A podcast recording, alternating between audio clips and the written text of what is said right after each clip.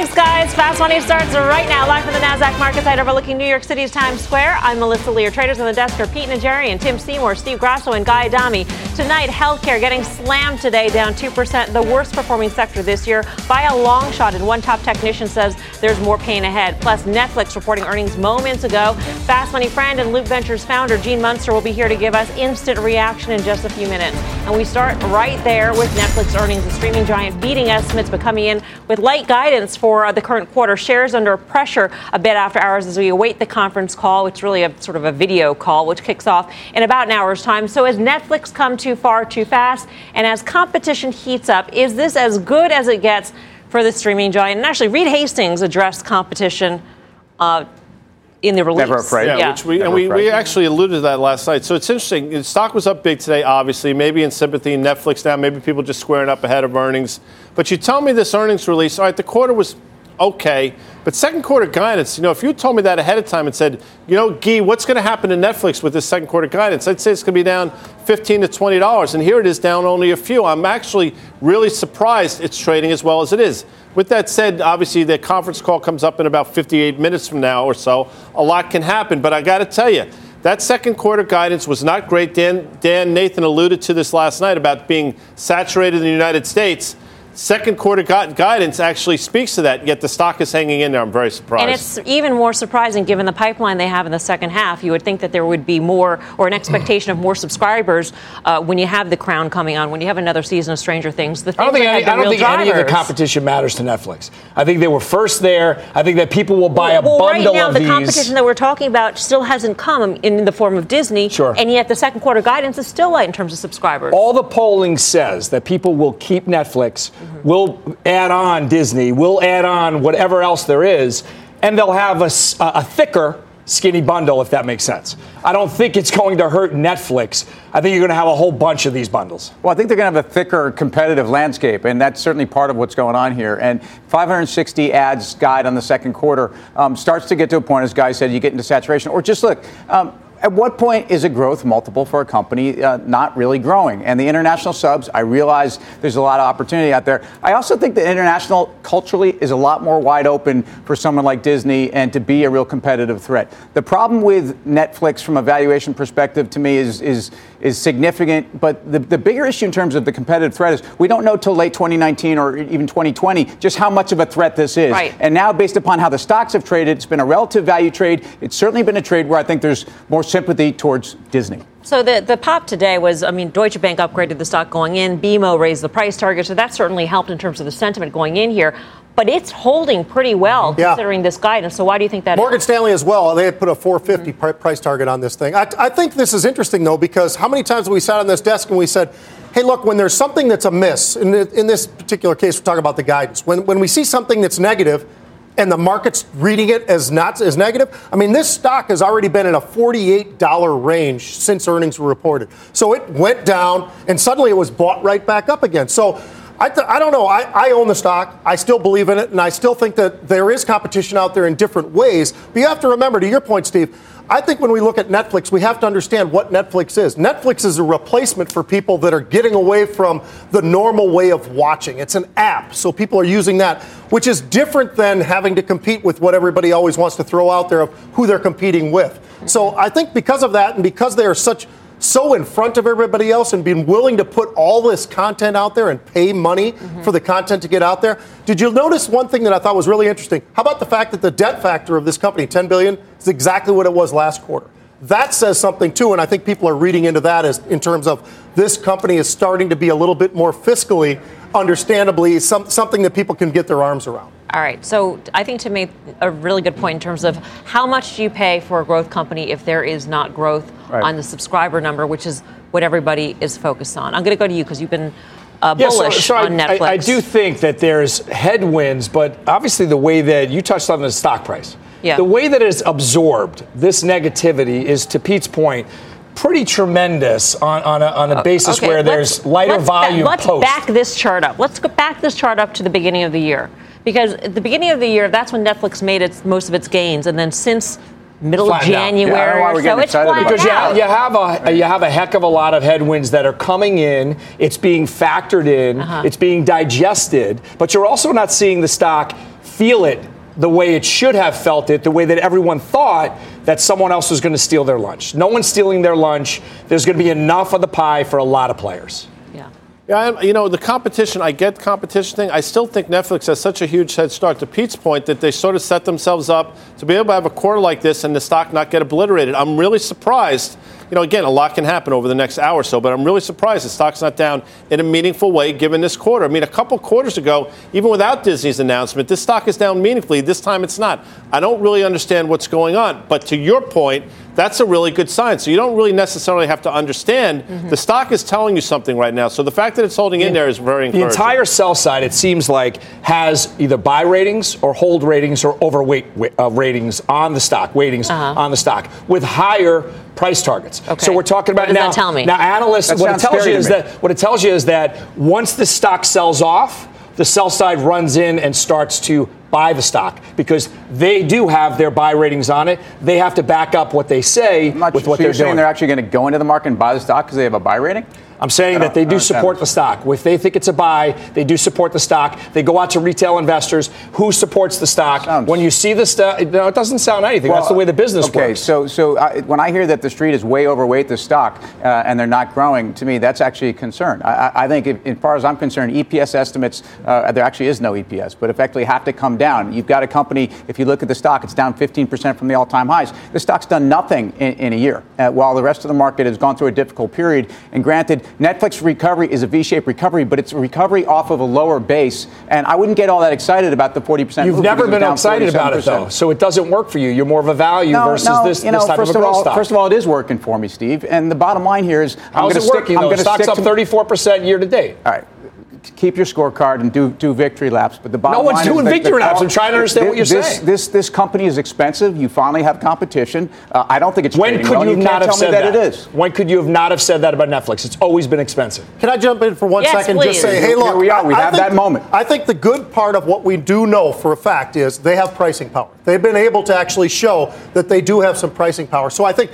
that's one advantage. I think over time we're going to see more and more penetration because of broadband, because of a lot of different reasons in terms of the rest of the world, because the international of 5G space, and the number of broadband everything that's going to open up for them. I think, and you know, everybody talks about India and Japan and all these different areas, yeah. and I and, and, and I get it. You know, I mean, there are some hesitations there, but I think that people are looking at that as that's where the growth really is going to be. I, I think people stopped looking, and I look at this the way I look at the iPhone for Apple. I think people are stopping looking at the United States as the place where they're looking okay, for the growth. Fair, they're but looking the international guidance was weaker. Inter- was weaker also. Right, right. And I think so. It's failing on both fronts. I don't know if I'd call it failing. and the mature. I don't know market. that I'd call it failing. I would say that as that penetration gets stronger, okay. then I think that gives Netflix that much more room. All right, um, let's go straight to our fast money friend, Gene Munster, mm. uh, founder of Loop Ventures, for more on this. Um, settle the score, Gene. What do you make of Netflix? What you know? What do you make of the um, quarter, the after-hour action, etc.? So I'm someone who generally is skeptical about the business model. I think as far as the stock, I would agree. It was hard for me to pick up who is saying what, but agree with this consensus that the stock seemingly wants to go higher. I think that that is probably some indication that in general, the growth internationally, the subs, even though there is a little bit of disappointment on both domestic guide and the international guide, the international guides where the majority of those subs, call it four and a half of the five million, are coming from that story is generally intact. And I think that that piece, along with price increases that Pete talked about, those are uh, the, the central points of the bull case, and they're essentially still intact. I think the piece that uh, hasn't been talked about in the conversation is does uh, Netflix, the question is, does Netflix have, in fact, a good business model? I would argue that it is not a good business model. As part of evidence, they burn $3 billion. Uh, at $10 a month, they would have to add 30 million subs. At the current run rate, that probably puts it towards the end of 2020 before they kind of alleviate that cash burn. Now, they can do some things in terms of making some of the content costs a little bit more efficient, but I think that uh, in general, more competition is not good for that. At the end of the day, Melissa, the way I'd settle the score is we're probably talking too much about Netflix. This stock is going to probably chop around here. The multiple could go up or down a little bit, more competition coming. I think there are just a lot better places to play in tech. What's the uh, biggest question that you got uh, heading into that video call? Uh, the biggest question is uh, maybe if they can give some context around that negative guide, the disappointing guidance, what they saw in the business that really led them to that uh, disappointing subguidance. Sometimes they're just simply conservative. Uh, sometimes they see something else in like emerging markets, something like that. Is there something uh, more significant? The second biggest question, just quickly, is just uh, Pete talked about this too, but the debt, that 10 billion in debt. Uh, uh, what are they going to say about content costs more broadly? Because when you start adding Apple's balance sheet into this mix of content costs, I think it's pretty uh, easy to get uh, to see how these content costs can scale up quickly. So that would be my next question. What do you see as the, uh, the biggest challenge to Netflix right now in terms of competition? I mean, even looking at Disney, but the current competitive landscape, because it's only going to increase as time goes on once Disney comes online. So my view on competition on this has evolved. Initially, I thought that uh, people would have one of these services. Now I'm of that in that camp that you'll have multiple services. And uh, in fact, I think Netflix will do well. I think they're going to have great market share in the U.S. and globally. And uh, I don't necessarily believe that that's a big, a good stock, though. Just to be clear on that. So to answer your question on competition, the simplest way to think about how this impacts Netflix is the stock and the multiple. And the more buy side people that subscribe to either Disney or Apple the more you see that, the more some of that shine gets taken off of the multiple. And when you have a $158 billion market cap uh, that's losing $3 billion a quarter, when that shine gets impacted on the multiple, that could be something that investors want to anticipate. Gene, can you grade the quarter for us?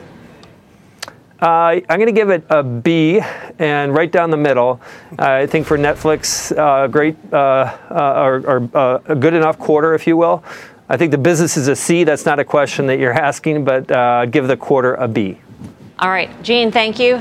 Gene Munster, of Loop Thank Ventures you. on Netflix. He says it's going to chop around a little bit. Pete, what do you do with your position here? How are you managing that? I'm going to continue to own what I own. I own the stock, but I also sell calls against it. And this was a pitch stock that I did just last year. So I've stayed with this. And every two months, I continually to sell calls against this.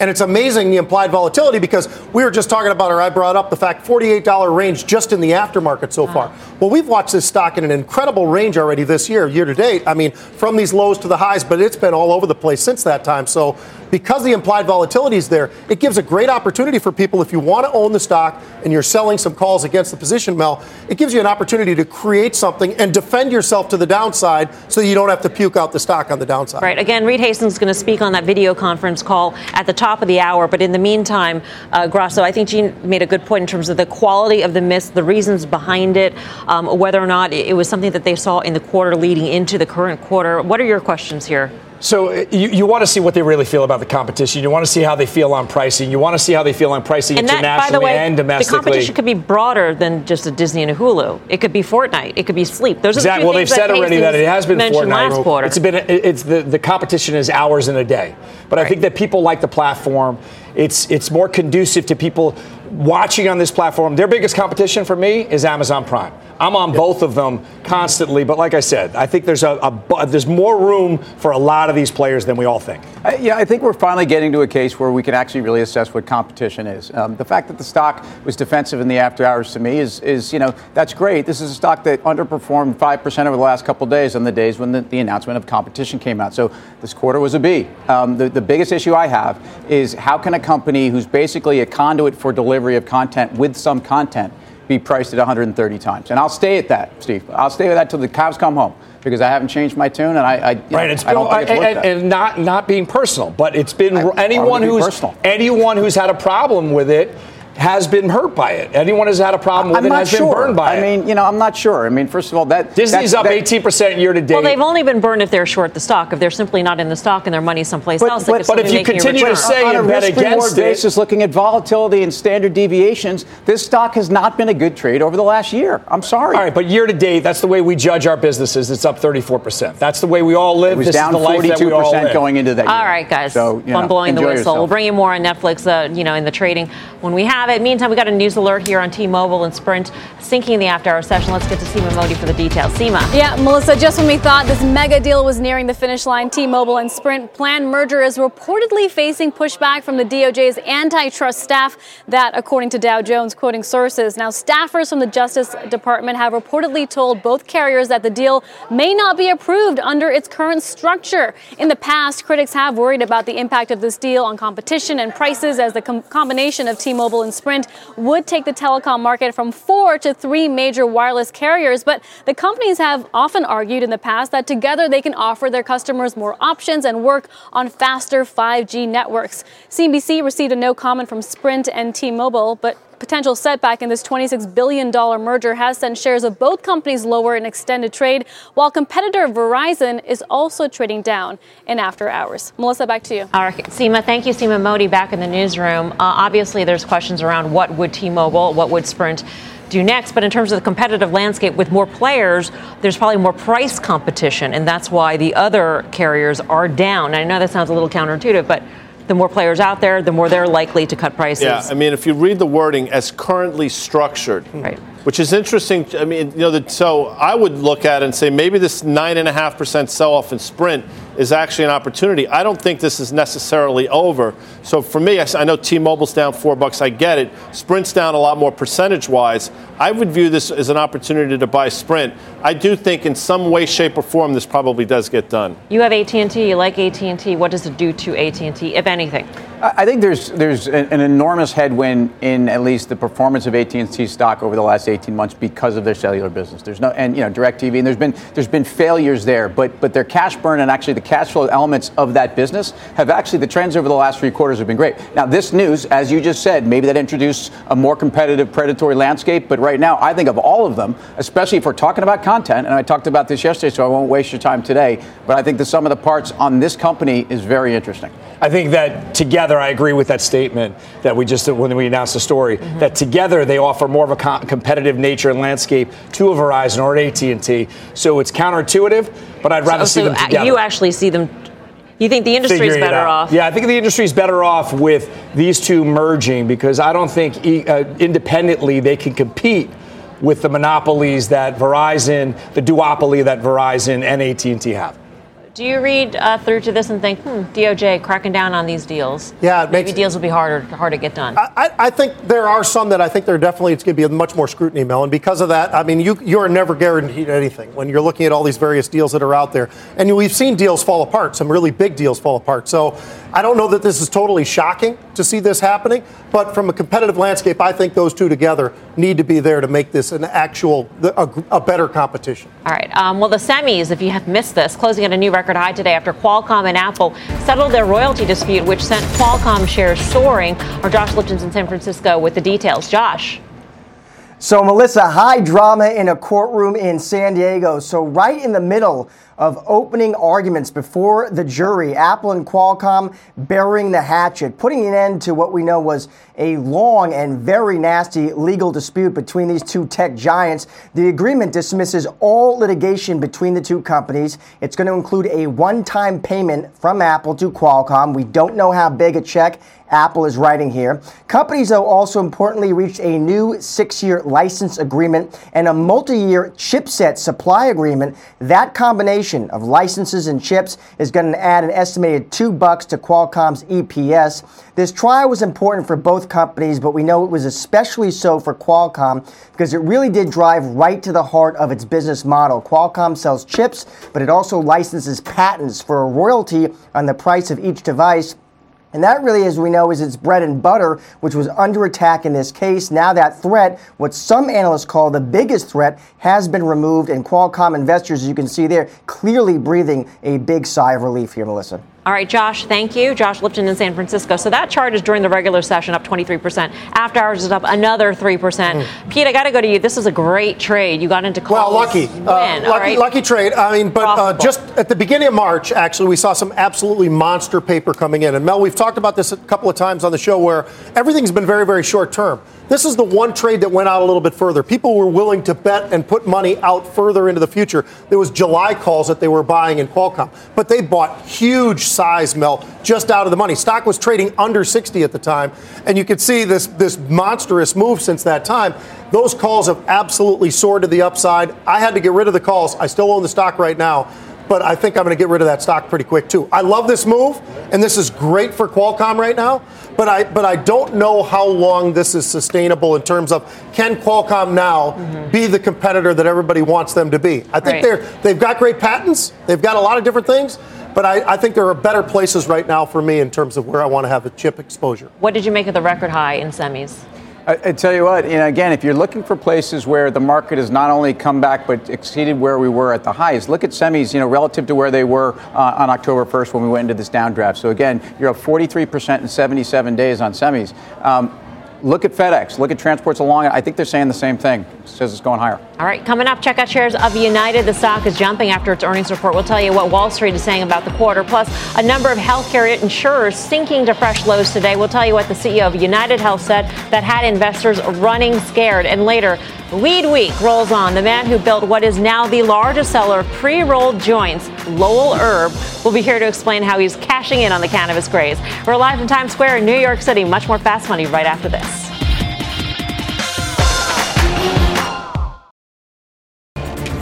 Welcome back to Fast Money. We've got an earnings alert on United higher in the after hour session. Phil LeBeau is here on Whoa, set. Come on. Breaking down the earnings. Stop. Look, it's not just that United came in 20 cents better than expected.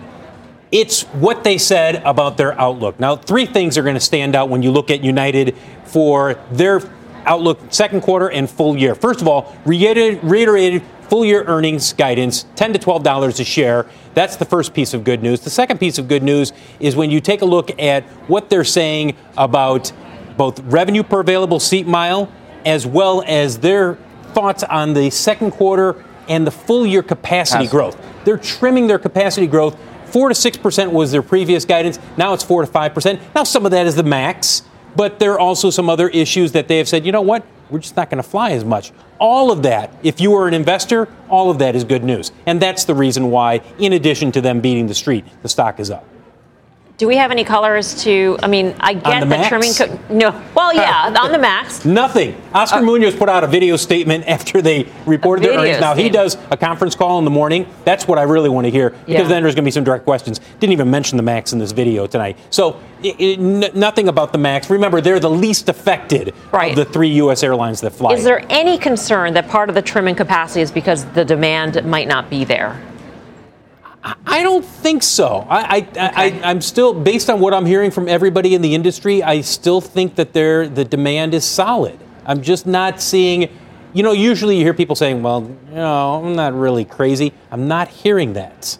So, Phil, in, in, fact, from what I'm hearing is actually demand on business and the full fares oh, are, are, business, are, are yes. sky high. So, so the, the, great news to me is the capacity issue because a year ago United scared the you know what out of us. Um, do you get right. the sense that the rest of the airlines have caught this religion? Because again, United was the one that seemed to have fallen off the wagon, and, and they seem to be setting the table, you know, the table again for the I wagon. I think the rest of the industry has. Uh, I don't know if they've totally got the religion on, on capacity, but I think that discipline. I'm, I'm surprised it has remained as disciplined as the industry has. In the last six months, I thought that this was where we would start to see cracks show, and you'd start to see edging higher here and there in capacity, and we just haven't seen it. Yeah.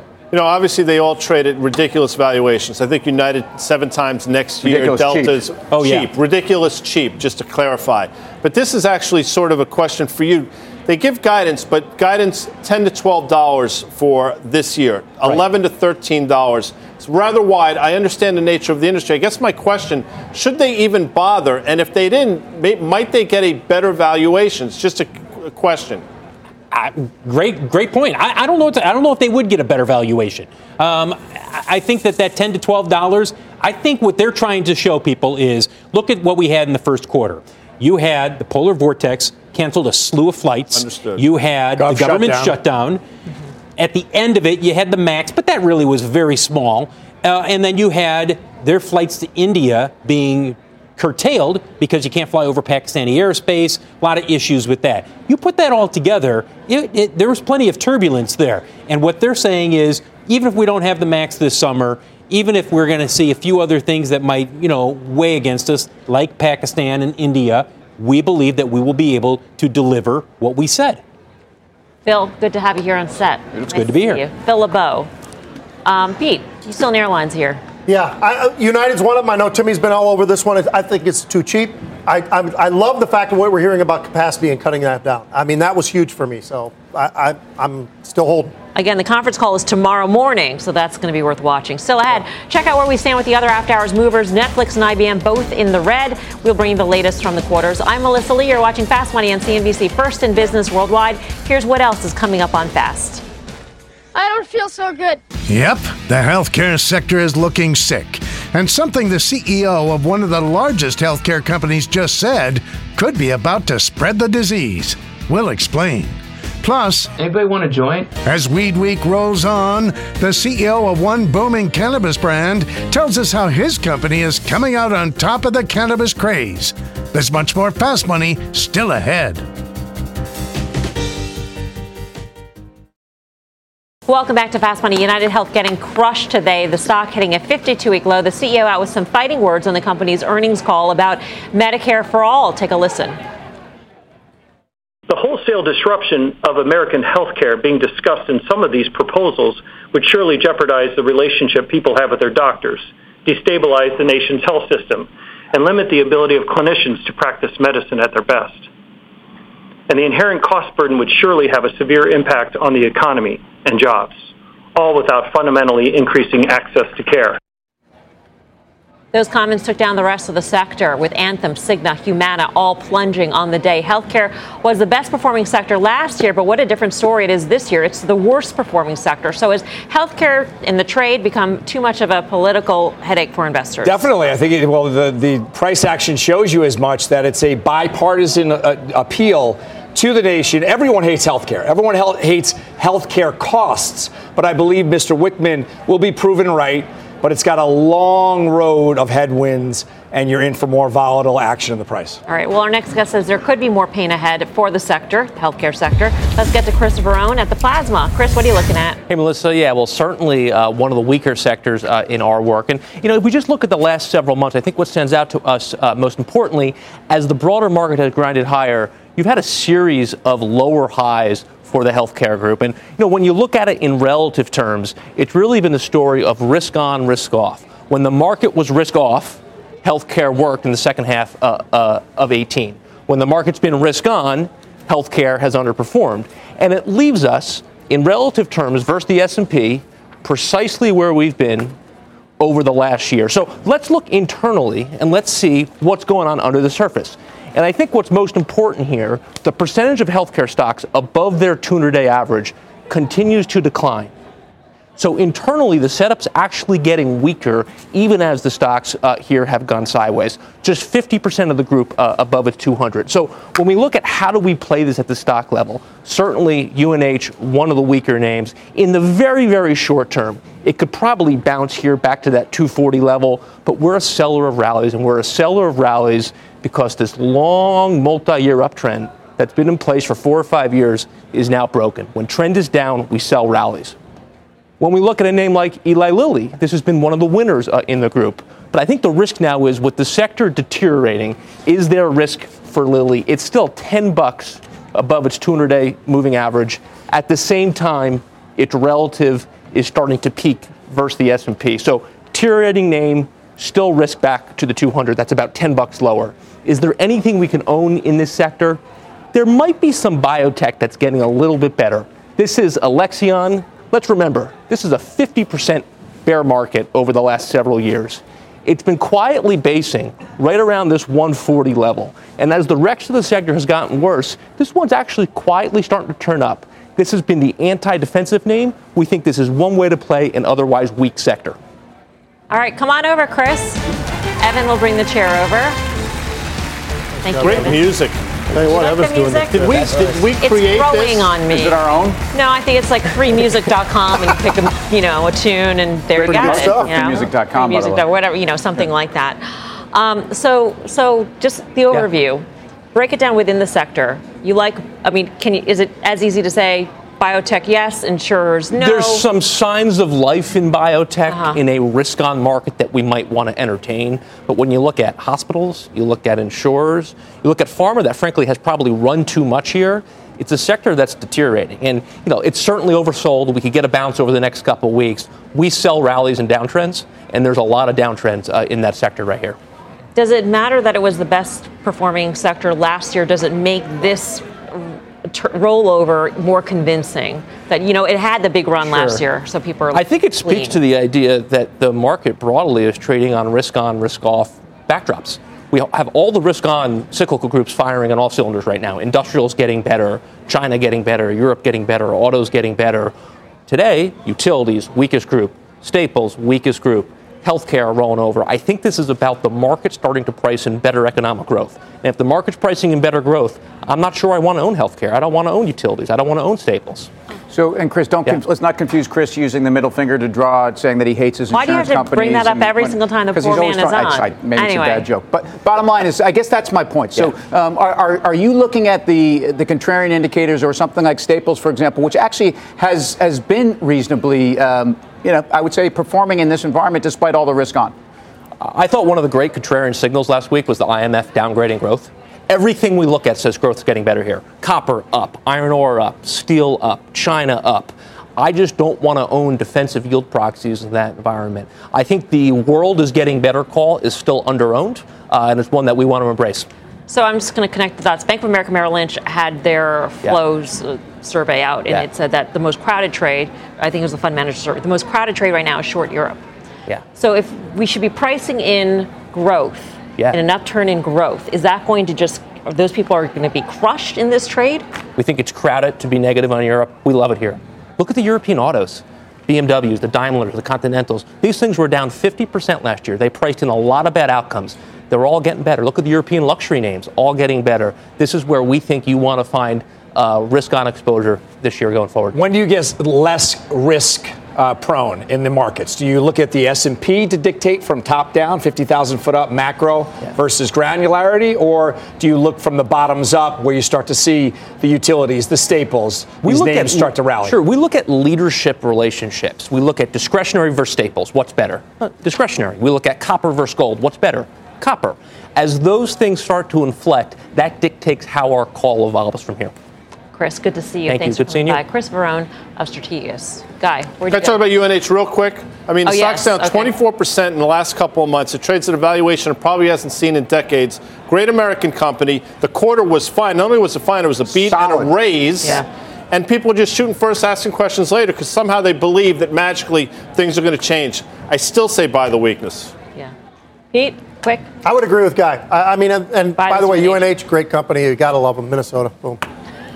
By the way, more on the healthcare space. Go to tradingnation.cnbc.com. Still ahead on fast. Check out shares of IBM lower after its earnings report. The stock has been on a tear all year. We'll tell you what's driving this move. Plus, weed week continues here on Fast Money. Tonight, we're talking to a CEO of a company bringing luxury to the cannabis space. Much more Fast Money right after this.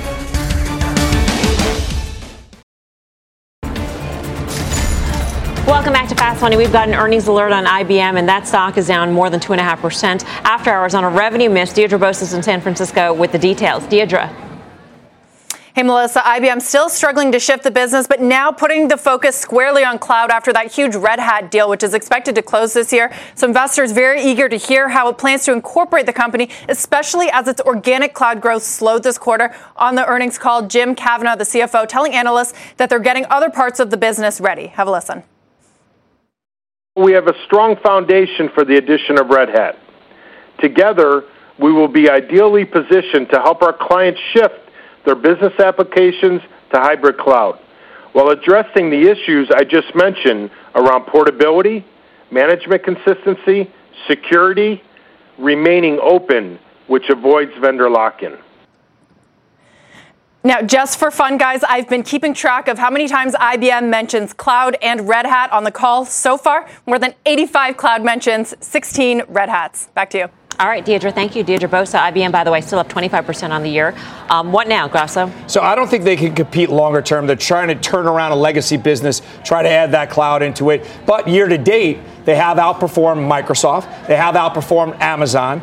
That's a tremendous feat. So I, am going to give them tailwind short term, but headwind longer term. I wouldn't be a buyer longer term, but I think you can get this pop to continue for probably the next couple of months. But what I like about it longer term, Steve, is the whole Red Hat issue, which they said brought between that and cloud. That's what they're talking about. Hybrid cloud is what we're talking about when we talk about Red Hat. So, is the focus on cloud? Is it in the right spot? I would say absolutely. I still go back to October and say best acquisition IBM, which is a serial acquisition stuff best one that they've ever had in the history of that company. Well, Is that saying a lot? No, good. I'll throw some Debbie Downer on this. throw Look, some I Debbie mean, Downer. I, I, think there's three consecutive quarters of, of revenue uh, revenues that are lighter. If you want to look at the chart, you've got possibly a downtrend from 175 from February of last year. Um, there's nothing about the cloud business to me that's growing margin for them. It's in fact becoming much more commoditized. I realize the cloud has been the savior for Microsoft and for Amazon, and there's a lot of growth there, but there's a lot of competition as well. Okay. It's interesting. So what we, what's that game we play when you either So have many to games. trade Would it you rather? Or faded. Trade it Shoot or fade it, right? And Yeah. and we, rec- No, no we ducks. played it recently, and Yes. IBM was one of those names. And Yes, you came it to me and I said Pedro wasn't here. But I remember I said to you, I said Pedro's he's, he's what he said the other day was rolling head. around in my head, and you said Pete's in your head. I said yeah, he is because he mentioned the Red Hat, and I said you know they paid through the nose. They being IBM, they did hail mary without question. And Tim's right. I mean in terms of margins, but their margins are hanging in there. And this is a quarter six months ago if they report the stock is down 10 percent, and it's not which I find really interesting given the run it's You're had. a convert. I'm a convert. A convert. Not you a were, con- yes, You were I'm a con- anti-IBM right, I'm a before, convert. I'm a And now convert. you're Is Pete pro. still in your head? No, he's here. He's right there. He doesn't have to be in my Thank head. you, He's guy. over there now. Appreciate Still it. ahead, it is Weed Week here on Fast Money, and tonight we're talking to the man bringing the Cannabis Cafe to a corner near you. More Fast Money right after this.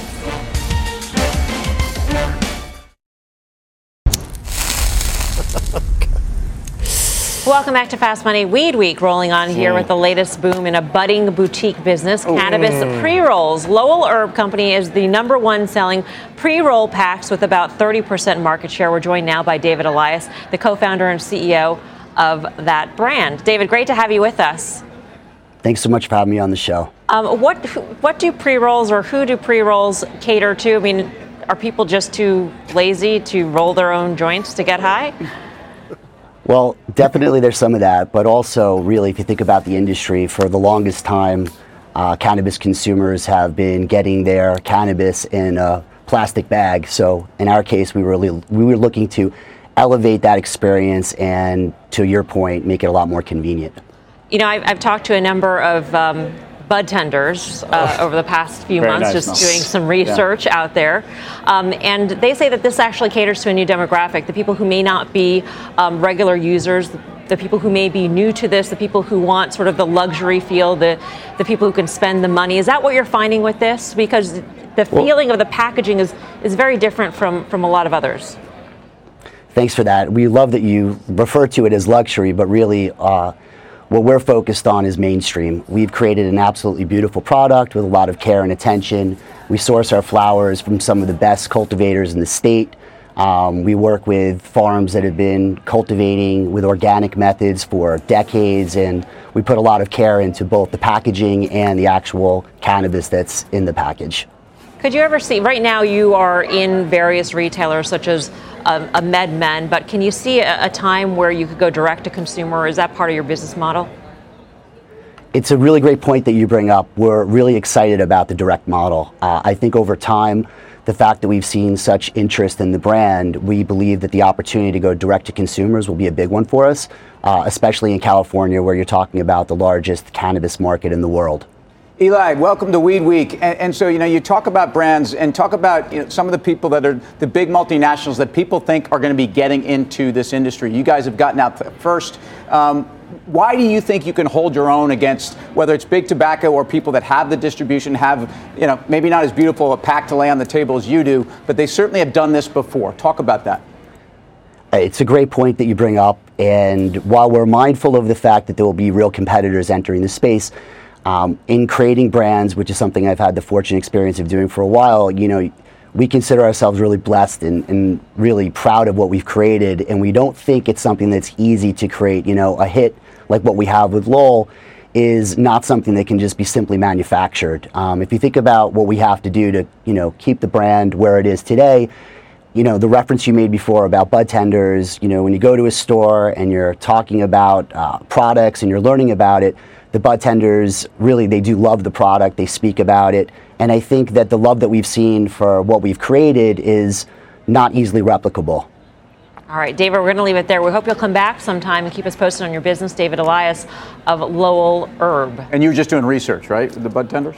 Just say no, Tim. I'm a Nancy Reagan generation. Yeah. Um, but yes, research before a bigger project on cannabis. But in terms of, of the placement of this, he, you know, the direct to consumer is interesting because a lot of dispensaries are run and operated by those that also have uh, they Their sell brand. their own brands. Yeah, yeah. And, and you, if two weeks ago, you saw a big deal where Cresco Labs bought Origin House um, because they have distribution. So DTC is a big part of this story. Uh, building a brand, consumer product story. Lowell's out there. It's like drinking a fine scotch or something. That's that's the brand they've built, and they're trying to be the next Marlboro Man in Are there some hurdles out there with the direct to consumer, like you're talking about, though, in terms of you know Regulatory? Regulatory, yeah. I mean, yeah, that's yeah. I mean, in, in fact, obviously, it's very different in every state. And what you're seeing with even some of the DTC guys that are delivery services in California have been eh, basically have had their wings clipped. So a lot of this is changing on the fly. Uh, but DTC could also mean uh, procurement, warehouses, the same stuff that Amazon was doing for years is happening in this sector. The problem is there's been some headwinds recently. I got out of Canopy and Cronos recently. Oh. Cronos is down 37% in a very short order. Canopy's down 17%, but they're starting to get attractive, and they're both up over 50% year to date, which is saying something about the space. So I think you have to be there. Those bigger names is where you have to be. You can't be, there's thousands of names. You have to be the ones that are scalable and can scale.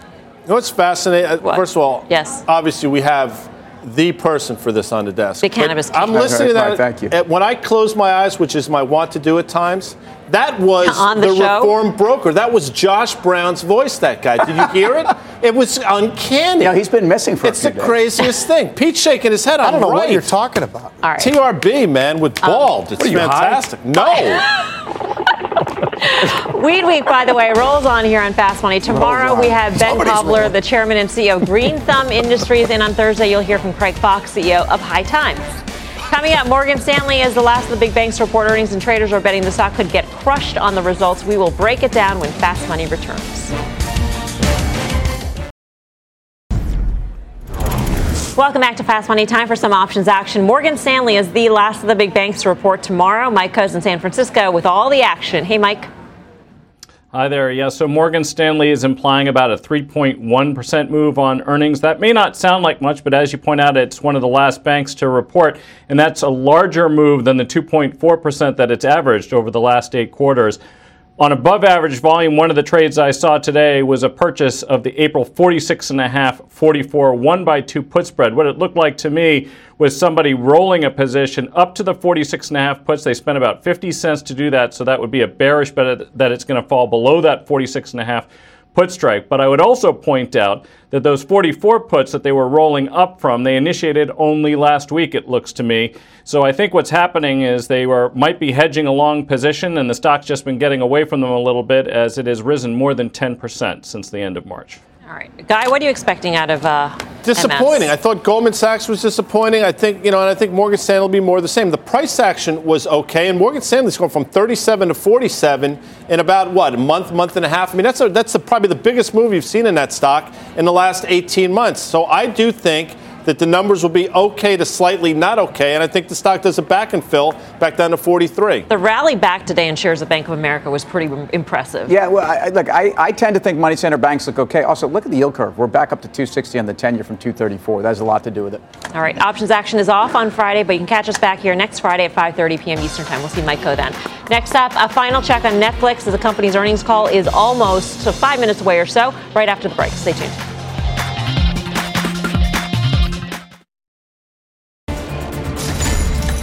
We are just about a minute away from the video call in which Reed Hastings will talk about the quarter. And Netflix shares are down by six tenths of 1%, volatile after hours, but holding here, Key. Yeah, Pete mentioned that, but I find, again, I'll say it again, I am really surprised that the stock is hanging in as well as it has, given the 3% move today and given the guidance they gave. Historically, that guidance would knock the stock down, and it's not, which I think, if you're bullish in Netflix, is extraordinarily encouraging. This call, though, will be key. Un- without question. Yeah. All right. Final trade time, Pete. Because I love Red Hat so much and that acquisition, IBM. Giddy up. I think she's going back.